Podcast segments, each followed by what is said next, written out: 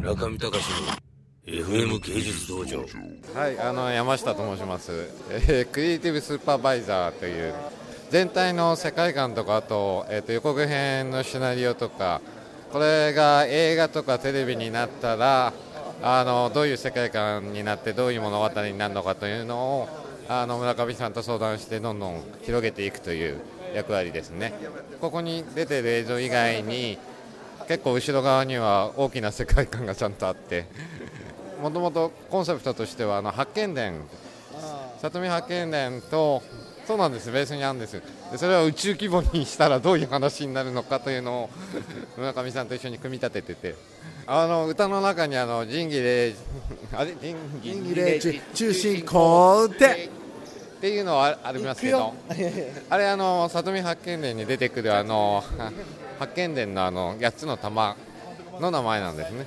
テクチャーズ・プリンセスというのはあの発見伝がベースになってるんですけどもでもなぜだか6人のお姫様なんですよ。過去のあの2人いないというのには実はもうすでに秘密があって 物語としては。これは今は明かせません。という仕掛けまで全部 すでに後ろ側には。いろいろな仕掛けがあります。というものがね日本語でここに流れているというのはどうなんでしょうね。とても面白いですけども。でもまあプリンセスというのはやっぱりね初めはあの魔女っ子で魔女の魔女っ子が6人とかという形だったんですけど魔女っ子よりはあのプリンセスの方がいいのかなっていうの。これもこれはでもあの、えっと村上さんがあの途中で「シックスハートプリンセスってどうだろう?」と突然思いついたように言い出して。でもまあ結局物語的にはあの里見八犬伝も、えー、と玉を持って生まれるというのは玉をばらまくのがお姫様なんですね。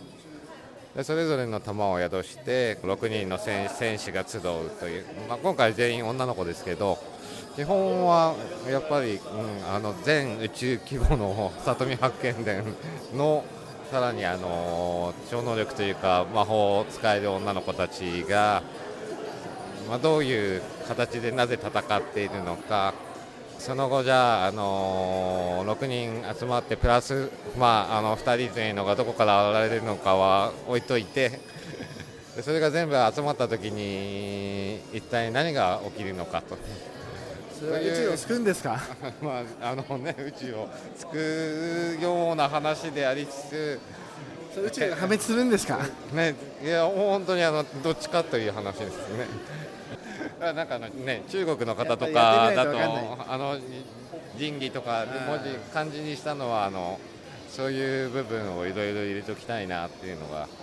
まあ村上さんのアイデアですね。あの漢字を入れたいっていうのは。じゃあ発見伝結構ね設定でどんどん使っていきましょうよっていうのが村上さんなんかねあのすごい直感でうん意外に正しいことを。なんか魔女を作るっていうんだけども、ねなんかやっぱり寄りかかるものがね欲しかったから、ね。それはもともとの村上さんの企画のコンセプトが使えたんだよね突然ある時。突然発見伝ってどんな物語なのって聞かれて。いやこれこれこういう物語ですよって。であの発見伝なのにシックスハートっていうのは意味があるんだよね実はね。それは内緒なんだよね。内緒です。内緒です。これはあのだから本編が作られることになればえ遠大な話の宇宙の愛ですか？最後の方で明かされるんじゃないですかねじゃあそろそろワイン飲み行くじゃあシャンペーンを。ここはベルサイユ宮殿じゃなくなるよなくなっねちゃうねここだけね。特に予告編あたりが流れるとなんかもうただのテレビ番組。でもなんかさっきあのフランスのちっちゃい女の子が一生懸命見てくれてたのは作った甲斐があったよね。ねちょっと嬉しいよね。子供がねなんかやっぱり一番ねあのこの手のアニメってに日本でも10歳以下の女の子とかでしょ？そういう子がなんかこの辺にたむろって身動きできなくなるといいですよね。みんなが。あとは日本人が突然来た時に何も知らないでここに来て何があってんだろう。なるととっても嬉しいかなっていう気がしますけども。中見隆の FM 芸術道場。